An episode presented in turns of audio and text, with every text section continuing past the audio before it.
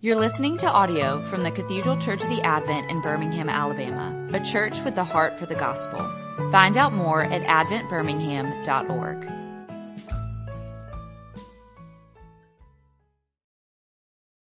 Father, we're grateful that you've brought us together on this Lord's Day, and thank you for for continuing to draw us uh, deeper, Lord, into the knowledge of what you have done for us in your Son. And I, I pray, Lord, that during um, our time together this morning that you'll open our eyes and our hearts to perceive and understand what it is you'd have to teach us, and that, Lord, you would raise our affections in the process, we pray. In Jesus' name, amen. Well, I want to fiddle a little bit more today. I'm, I'm throwing a lot against the wall, alright? So I want to do a little bit more in Psalm 102 and Psalm 103. Not a ton, but some in Psalm 102, Psalm 103. And, and then I want to spend the remainder of our time, whatever we have left, in Isaiah chapter 12, if possible. Um, and, and the continuity between all these various texts is praise. So it, it holds together on some level, but um, I've spent a lot of time in Isaiah 12 this week and I thought, ah, let's do it on Sunday too. So if you remember, for those of you who were with us last week, um, made, made a kind of soft claim that Psalm 102 and Psalm 103 are meant to be read together. And you begin to see, I think, internally to Psalm 102 and Psalm 103, some shared themes and even some shared language. Um, and if you remember last week when we talked about Psalm 102, we saw it in terms of a certain kind of relate, relationship between um, and if I can remember the way in which I phrased it, um, our movement um, and instability. Think about Psalm 102 verse 3, for my days pass away like smoke and my burn, my bones burn like a furnace, and how the instability of our own creaturely existence in Psalm 102 is played over against the stability of God. Um, and that the stability of God is that which leads toward the praise of the psalmist. So my days are passing away like smoke, Psalm 102 verse 3. Psalm 102 verse 11, my days are like an evening shadow, I wither away like grass. It's interesting, isn't it, that the, the shadow metaphor is used in the Psalms so long ago, and it's still a metaphor that we use today um, with life and life's ebbing flow, right? The shadows are starting to get a little bit long in life. We know what that means. So when you have our, our days like smoke or our days are like an evening shadow, that's paired against verse 12 where you have, and didn't kind of try to make Hebrew scholars out of all of you, but I do want you to be very tuned in when you're reading the Psalms to the disjunctive uh, word but, but. Um, it's a very important word in the Psalms, and there's actually a technical Hebrew grammatical feature to indicate that. Uh, it's called the Vav disjunctive for if you need a cocktail conversation piece tonight. a little bon mot to drop. Um, my days are like an evening shadow. I wither away like grass. And here's the contrast of, but you, O Lord, are enthroned forever. So that this picture of Israel's God is a picture of God enthroned, um, sitting, stable, uh, not, not inactive, but operating in accord with his kingly status. I think that's what this language of being enthroned is meant to indicate. And if you notice, his enthronement here is modified as that which is forever. So my days come and go like smoke or like evening shadows. No, no worries. But you, O Lord, are enthroned forever. You sit in your kingly existence on the throne forever. This is a claim about God's freedom and God's sovereignty. The way in God, which God over, oversees and rules creation and redemption toward His own end. If you remember, uh, back in Genesis chapter 1, we see that God, when He created the seventh day, He ceased from His labors, and then it says, and, uh, and it calls that seventh day morning, but it has no term there for evening. All the other days are morning and evening, morning and evening, but the seventh day is just morning indicating the significance of the fact that God operates from the seventh day of creation, overseeing all things towards their end. So when you see Psalm 102, what you have here is praise that's born from distress. So we're going to pair these two here, Psalm 102 and Psalm 103. Praise emerges from the situation of the psalmist's distress.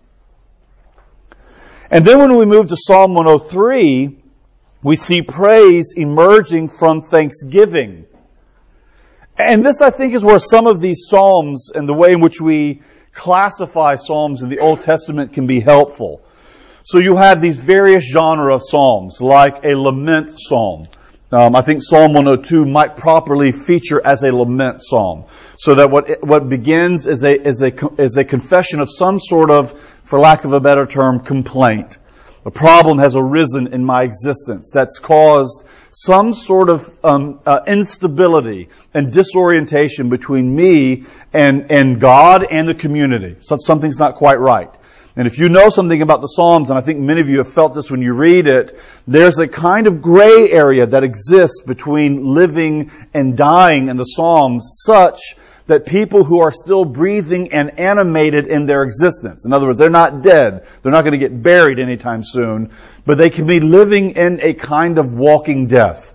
And this is, this is the language from which the psalmist will often speak. My life has gone down to the pit. I'm going down to the grave. I've been in Sheol. And you're like, how can you be in Sheol? And, and I just saw you in the coffee shop yesterday drinking coffee. That doesn't seem to work. But that's the way in which the psalmist operates. To be outside or to be in some sort of fractured relationship with the Lord or with humanity is to be in a, in a kind of living death.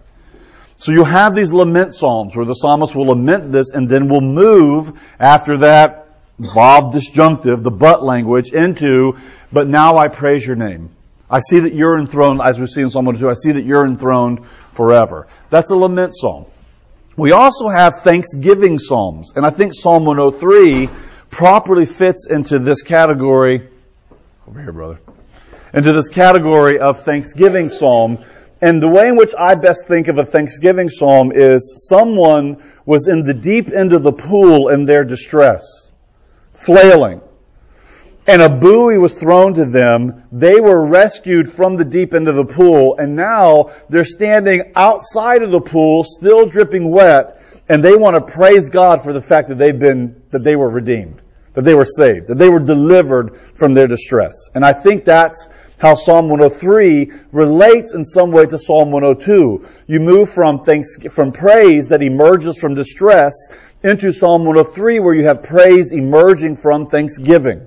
Um, the psalmist is still dripping from Psalm 102, but he's praising um, the Lord from in this moment of thanksgiving, and yet you'll see some of the themes overlap, and I'll, I'll get to it in a second. But let, let's just look at Psalm 103. Bless the Lord, O my soul and all that is within me. Bless his holy name. And these, by the way, are phrases that we often use that really demand some thought. Blessing the Lord with all of our souls. So here you have um, the psalmist, who is listed as David here, having an internal conversation with himself. I don't know a lot about the world of therapy or counseling. I mean, I, I've, I know something of it, but not a lot. So I'm going to be careful what I say here. But I think I've heard someone, um, and if I'm wrong on this, I'm sorry, but I think I've heard someone say to me that most Christian counselors in the city of a place like Birmingham are going to be offering some form, or at least as a part of their counseling process, some form of, of cognitive behavioral therapy. And what I think they mean by that is not just giving people uh, tools for behavior modification, you remember the famous Bob Newhart skit? YouTube this one if you haven't seen it in a while, where the woman comes in to he's a psychiatrist and she comes into the office and and um, he says, "Well, I, I charge and I, I only charge um, uh, uh, for five minutes, and this is all, all you you have to YouTube this. You only get five minutes with me.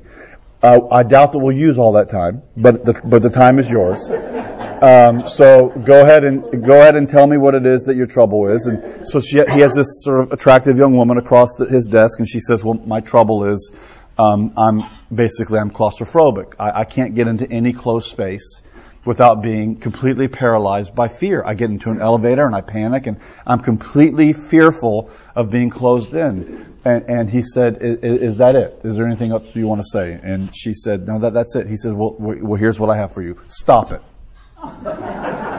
Um, and she she says, "Well, i have tried to, I've tried that." No, no, no. He said, "Let me. Let's not. We're not going to get deep on this. Just stop it." Um, and he says, "Well, our time's up. Is there anything else that you want to talk about?" Uh, you, it's it's a great Newhart skit. Um, that's what you might call just pure behavior modification. But the the cognitive stuff, I think, is helping people begin to learn to talk to themselves in different ways. And it's interesting. I think that that's such a common feature of today's counseling practices, and we see that kind of thing all over the Psalms.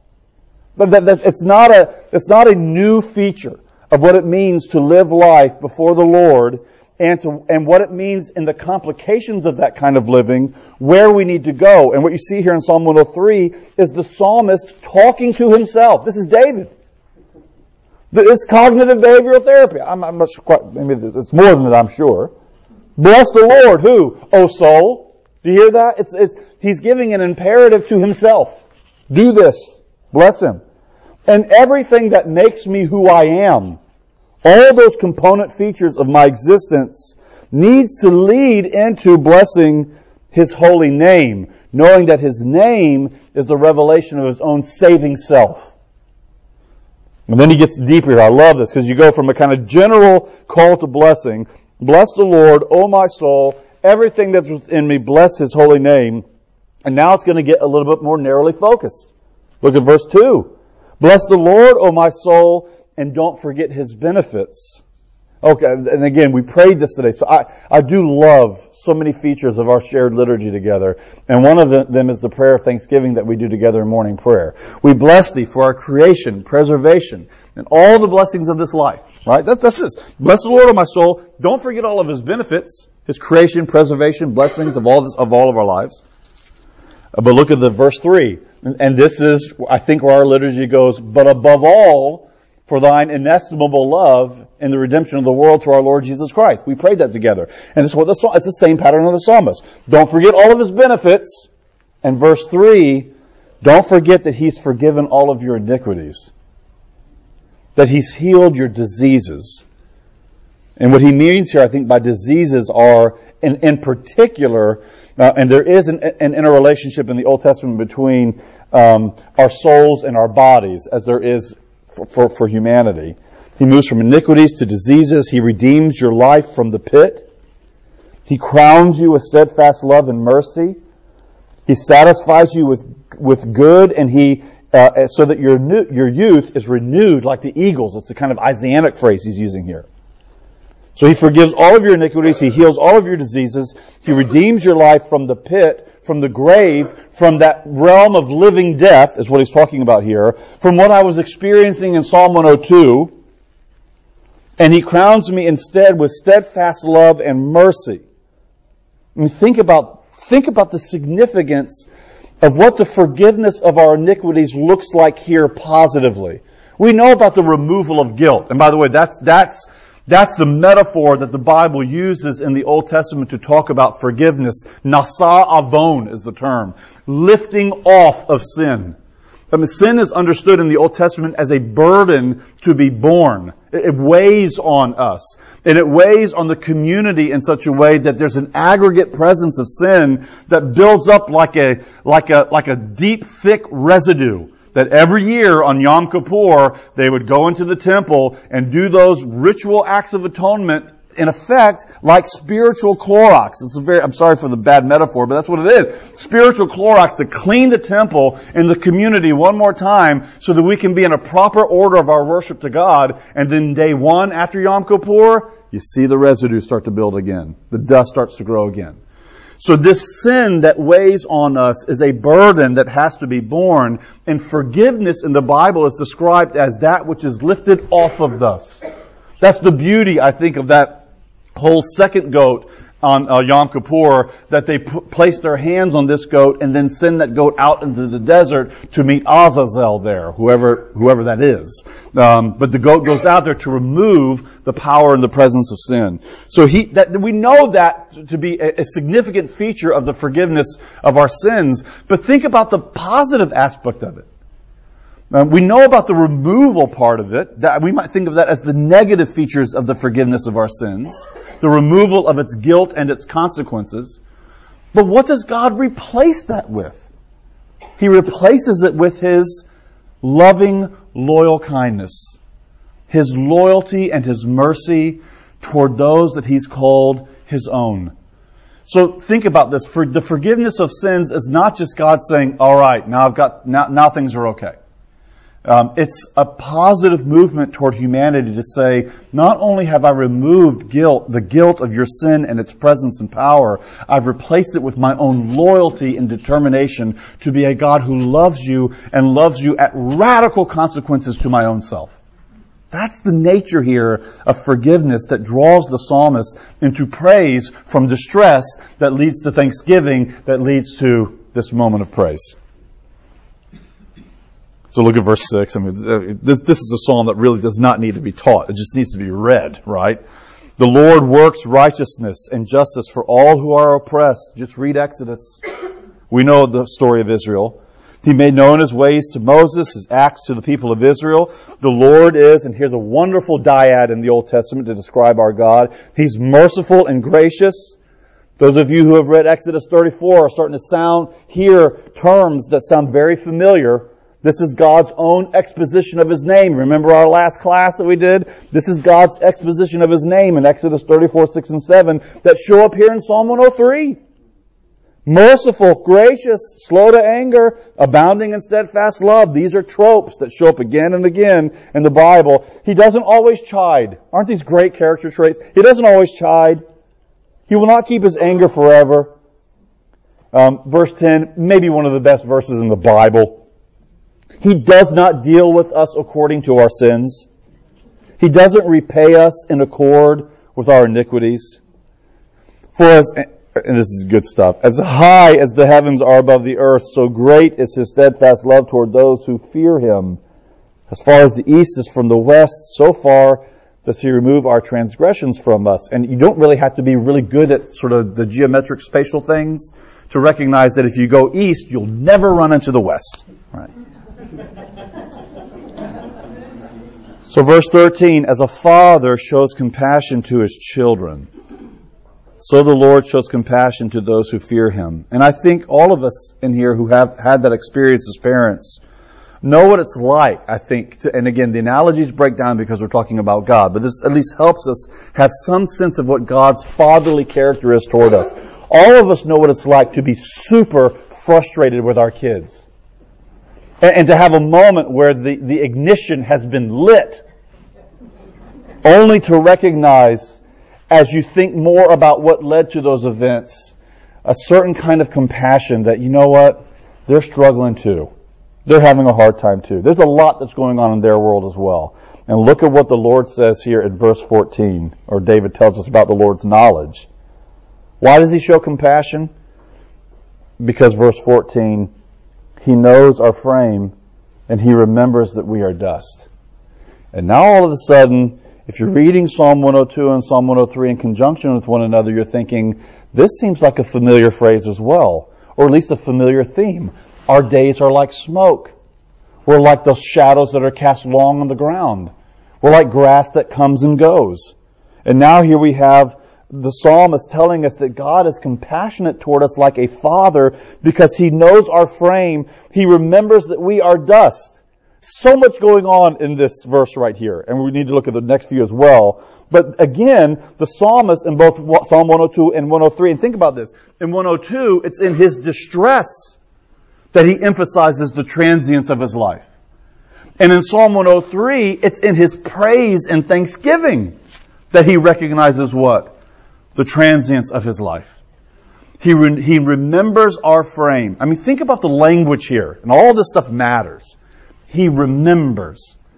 Now, you hear the word remembering, And if you've sat in these classes long enough, you've heard it already. But that's not just a, that's not an unconsequential term that the psalmist is using to get you to a larger idea. The term matters. When God remembers, that's, that's God's covenantal faithfulness to his people.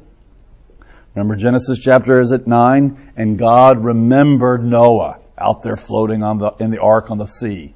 God remembered Abraham. God remembers. And you see this language of remembering. This is covenantal language. This is the language of the initiation of God's grace toward His people. It's the language of God moving toward His people before His people have any ability, will, or desire to move toward Him. He remembers our frame, and then you have to love this phrase right here. He knows that we're just dust. You know what I think the psalmist is playing with here? He's playing with Genesis 1 and Genesis 2, right? I mean, in effect, he's saying the Lord remembers that day. Way back then where he was like, okay, and now you're animated. It's like, he, he was there when he gathered the materials from the earth and brought humanity into existence. He knows from whence you came. Um, I, I, do think it's meaningful in our funeral liturgies that we say things like dust to ashes to ashes and dust to dust. It's a it's a Psalm 103:14 kind of moment to remind humanity. Um, the dead don't need to be reminded of that in that moment. moment. They're, they're very aware, I believe. It's the, the living that need to be reminded in this moment that we're from dust and we return to dust. And, the, and that God Think about the language here. He knows that about us. He's conscious of our frame. He knows that we're, we're frail. He knows that we're in our own accord, to use Paul's language in Romans chapter 8, we're weak. Um, because we're just dust. And look at, look at how he goes on to explain, expand on this. And as for man, his days are like grass. That's again, uh, Psalm 102. He flourishes like a flower of the field, and the wind passes over it and it is gone. And here's a hard phrase to read. And its place knows it no more. That's, that's not fun, especially for those of us who are, who are given, which I think is all of us in certain moments of our lives, to a certain kind of self-congratulation. you know, um, we're impressed with our achievements, or whatever they are. And here you have the psalmist saying, uh, let me give you just a little taste of reality about what it really means for you to be your best self now. All right. So here's your best self now. Your best self now is you come up like a flower and you bloom and you give off a nice fragrance. And by the end of Mother's Day, those flowers don't nearly look as good as they did the morning when they were handed over because flowers come and flowers go. Grass turns green, grass turns brown. And then the last phrase here is the hard one, I think, and the place doesn't remember it anymore. Um, I, I think about this in my morbid moments. When I'm turning, is it on 59? When you go from 59 and merge onto I-20 or wherever that is, and you can see the cemetery near the airport right there on that turn. And there it is. It just happened yesterday. There's the big cemetery, and you see all those grave markers, and you go, I wonder how many people that are living now know that person. All right. Um, or could talk meaningfully about that person. Now, my, um, we have a, a, family plot in Holly Hill, South Carolina, um, which is small, low country town um, in South Carolina. This cemetery, to me, it's like in some sense, the Platonic form of southern seminaries. You know, big oak oaks and the moss is hanging off the trees, and it's not well taken care of anymore because it's kind of a dead city. Its best days are in the past. And you walk into this cemetery in Holly Hill, South Carolina, and you can just kind of feel it. Who knows these people? All, all these people represent a bygone day, and the place knows it no more. I mean, I think what this leads us, I mean, in other words, you can go two ways with this kind of knowledge. Uh, one option, and it's a legitimate option, just read any 20th century literature you want to get your hands on. Um, Kafka, Metamorphoses. I mean, whatever you want to read. There, there are other directions to go with this knowledge, and that one of them is bona fide distress and despair. I think despair, a kind of nihilism, is, is a fair outcome, at least again, in a secular mode of thinking, to recognizing that we're here, we flourish, and then we go. We go. I mean, you can step back and, and look at that and say, then what's the point of it all? I mean, why, why do we do any of this? What, what, what, why, why give myself to it? I think we see this a lot in our cultural moment right now where people step back and go, what's the fuss with all of this? Um, Anthony Bourdain comes to mind as someone who thought and talked about these kinds of things as a man at the top of his game when it came to his particular field, and yet just felt the absolute emptiness of it all. So I do, I do think despair is a legitimate option that one might have with this. Or you can go the psalmist route. And the psalmist route is to let that reality move you toward praise and thanksgiving. Why? Because I know that even though I am transient and moving, and I'm like a flower that's here and then it's gone, the steadfast love of the Lord toward me is not like that. Those are the great juxtapositions that you have here in Psalm 102 and Psalm 103. We are moving all the time, but the stability of the Lord and in His steadfast love and loyalty and mercy toward His people, that will last, in the psalmist language, forever. And you get to participate in that love forever and ever. And that's what animates us and I think fuels us and gives us the, the strength, I guess, to not move toward a legitimate despair that might come from the outcome of our, of our natural existence. Because look at verse 17. This is the verse. You had it. It was verse uh, 12 in Psalm 102. Now it's verse 17 here. But, there's your word again. The steadfast love of the Lord is from everlasting to everlasting on those who fear him. Isn't that beautiful? Um, we're like grass here and gone. But the steadfast love of the Lord is from everlasting to everlasting. I actually would, would make, I think, an argument that Psalm 103 verse 17 is an intimation of immortality in the Old Testament. It's what's, what's attached to this is, is some notion that gets worked out more fully in time. But it's a notion that already where the seed is planted, that to be in relationship, in covenant relationship with God demands an existence that's everlasting. Because we come and go in this creaturely existence of ours. But to enjoy and to live into the steadfast love of the Lord that lasts forever and ever on those who fear Him, this is, this is a claim here on some level that we might not know how all this works out. We, we do in time, resur- the, namely the resurrection of the dead. But we will participate in the, in the love of the Lord forever and forever on those who, on those who fear Him. So that's Psalm 102 and Psalm 103. Uh, and of course, how does it end? It ends with, with, um, uh, I don't know, a kind of praise service that would make a lot of us uncomfortable. Verse 20, 21, and 22. Hey angels, how about you join in on this? Bless the Lord. You mighty ones who do His word. Uh, verse 21, bless the Lord, all of His hosts, all of His ministers who do His will. So here you have David, the human agent, looking at the throne room of God and saying, hey, all of you up there too, join us in our earthly praise.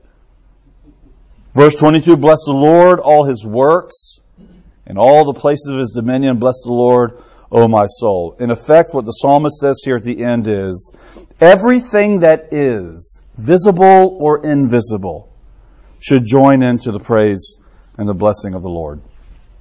Oh, I don't really have time for Isaiah 12, but would you humor me and just look at it with me for like two seconds? And if you have to start walking out, that's fine. But let's look at Isaiah 12 because it relates to Psalm 103 and 102. And let me just read it to you. I'll make three comments and then you can go. This psalm should sound, I mean, this, uh, it is a psalm in Isaiah, should sound really familiar. Uh, you will say in that day, I will give thanks to you, O Lord. For though you were angry with me, your anger turned away that you might comfort me. Behold, God is my salvation. I will trust and will not be afraid. For the Lord God is my strength and my song, and he has become my salvation. Na, na, na, na, na, na, na, With joy you will draw water from the wells of salvation. And you will say in that day, Give thanks to the Lord and call upon his name. Make known his deeds among the peoples. Proclaim that his name is exalted. Sing praises to the Lord because he has done gloriously. Let this be made known in all the earth. Shout and sing for joy, O inhabitants of Zion, for great in your midst is the Holy One of Israel. What you have here in Isaiah chapter 12, which is situated in such an interesting place in the book of Isaiah, it's about to get dark again in chapter 13, where you have what scholars would call the oracles against the nations. So they are hard words. And there have been some hard words before this as well. God coming in in Isaiah chapter 6 and Isaiah chapter 10 as the great tree feller, cutting down his people because of their arrogance. So it's in the middle of all of these dark shades that we see the promise of God. And notice something about this, because I, I, I will talk more about this at some point again in, in this class, in, in a class like this. Because we sing this all the time, and I think we need to give a little bit more shape and substance to what it is, at least I do, what it is that I'm singing. But notice that all of this is oriented toward the future. And this is very psalm-like. And it's psalm-like because Isaiah the prophet and the Psalms want you to know that your current existence and reality is not the sum total of that reality. And we tend to operate that way. I do too. I tend to operate as if what's going on now is everything. And Isaiah wants you to know what's going on now is not everything. That there will be a in that day. See that point you to the future? You will get, you will say in that day, and what's the language that we're going to say in this future day? I give thanks to you, O Lord, the Eucharist, Thanksgiving. Why? You were angry with me, rightly so. This is the community speaking collectively in a singular voice. You were angry with me, and rightly so, but you've turned your anger away that you might comfort me. Another way of reading this is, you will turn your anger away from me and you will comfort me. Now, does, does Handel's Messiah start to ring in your mind right here? Because we all know Isaiah chapter 40, right? Um, uh, Nachamu, Nachamu, Ami. Comfort, comfort my people, says your God. Speak tenderly to the heart of Jerusalem, right? Can you hear? Is it a tenor that comes in to do that? Comfort ye, right? That, that, that language of comfort that you have in Isaiah chapter 40 is promised here in Isaiah chapter 12. And here you have the prophet talking about an in that day. You will say that he will comfort you. And in Isaiah 40, they experienced that day. He has comforted us. Uh, he, we, we, we paid for our sins. And now he's showing us his, the day of his salvation. So what's that day going to look like? It's going to look like a day of thanksgiving and praise. Why? Because God is my salvation. Um, the church fathers, the, the Greek translation of this translated this because God is my Savior. And they ran with this in ways I was reading this morning, um, some, some of the fathers on this. They, they ran with this in ways I thought are so helpful. This is where they would move immediately to think in, in Jesus Christ terminology. Because God, you are my Savior. Uh, God's salvation has been demonstrated in His Son, who is the Savior of the world, Jesus Christ. I will trust. I will not be afraid. Because the Lord God, He's my strength, He's my song, He's my salvation. That's a great triad. My strength, my song, my salvation. And if you look at these, at verses 2 and 3, you'll see salvation mentioned three times. The deliverance of the Lord. God is my salvation. At the end of verse 2, He's become my salvation. Verse 3, beautiful metaphor. With joy you will draw water from the wells of salvation. And this metaphor of water here, uh, tapping into that necessary source for life. You cannot live without water. And here we see that salvation is described as the water that's drawn. And of course, you read throughout the tradition on Isaiah chapter 12, and no one, at least up until Calvin and Luther, maybe after things get a little goofy, but you're not going to read in the Christian tradition of this text here anyone who goes into this text and doesn't link it to Jesus in John chapter 7 who stands up in the middle of the people and says, if you're thirsty, right, on that great, on the great festival day where they would release the water, and Jesus stood up and said, if you're really thirsty, come to me and drink. Draw water from the wells of salvation. And you will say to that day, what, what do you do? Give thanks to the Lord. Call out upon His name. Recognizing that our activity of praise, think about this. I'm going to give more thought to this myself but our activity of praise is itself a missional activity. The fact that we praise the Lord and that our existence is an existence of praise, that itself is an exaltation to the nations about what God has done for us. So what do we do? We sing, we shout, we sing for joy. And why can we sing for joy? Because God promises, think about this last phrase, God promises not to be far away. He's not a God who's far away. He's a God who's near and in our midst. So Lord, I pray in this season of Thanksgiving that you will let our hearts be filled with gratitude that you, O Lord, have not contented yourself to remain at a safe distance from humanity. Even with all the messiness of this world and, and the messiness of our lives.